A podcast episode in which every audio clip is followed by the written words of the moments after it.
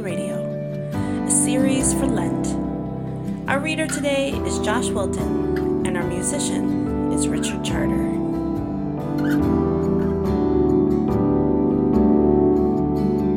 One of the things I like about Lent most is it's one time of the year where we don't have to apologize for saying life is hard and we can acknowledge that we're not always at our best and we can acknowledge that other people are not at their best either. So let's take work, for example. In the Genesis story, after humanity, Adam and Eve are created in God's image to do this creative work, gardening, uh, fashioning the landscape. Then they turn away from God and they go their own way, and there is some nasty consequences. And one of them is that work, this good thing they were put on earth to do, becomes very difficult. So God Himself says, Cursed is the ground because of you. In pain you shall eat of it all the days of your life. Thorns and thistles it shall bring forth for you, and you shall eat the plants of the field. By the sweat of your face you shall eat bread, till you return to the ground, for out of it you are taken for you are dust, and to dust you shall return.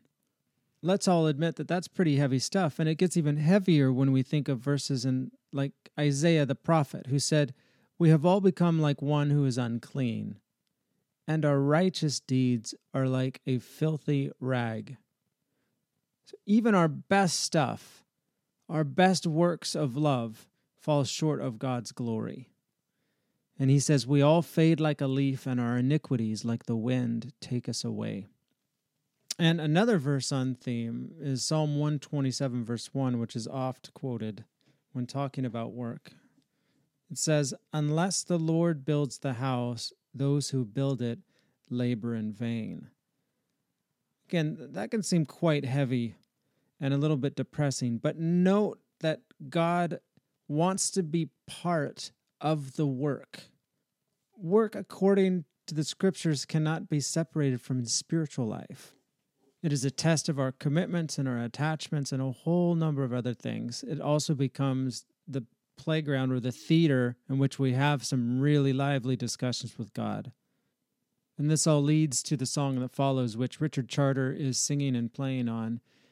And to let you know, the first time we listened to this, we were at Church of Our Lord in the hall sitting at a table. We came upon this song, listened to it together, and we were openly crying. I think these shared tears were from a recognition that we, we desire to produce something of beauty and of value, and we're constantly met with our own limits and the limitations around us.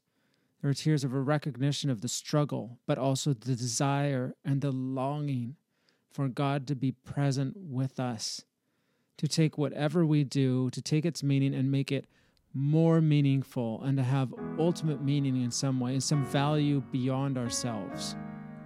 And also a longing that our work would be worship and be totally tethered to the very life of God.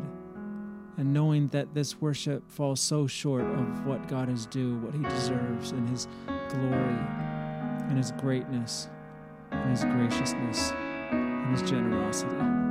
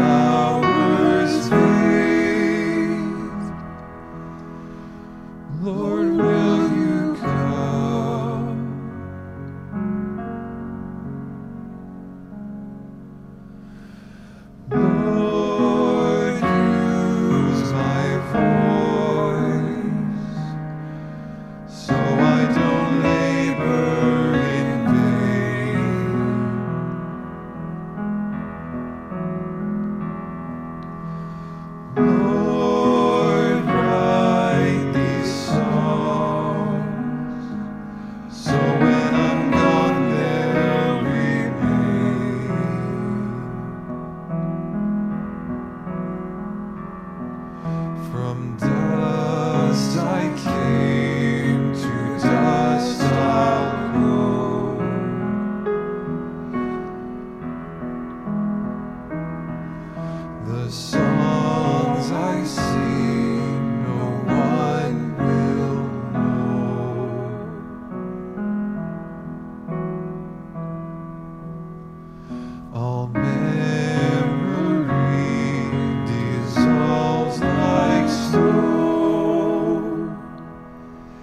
If you're not here.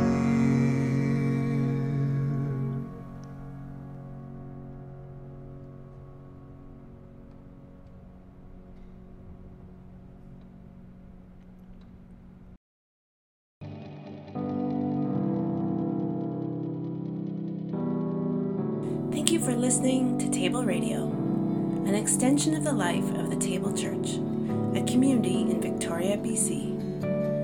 Mission together is to love God, love each other, and to love and bless our neighbors, so that we may see Christ revealed in common life. Theme music for this series, written by Richard Charter. For more information, go to richardchartermusic.com. To learn more about our community, please go.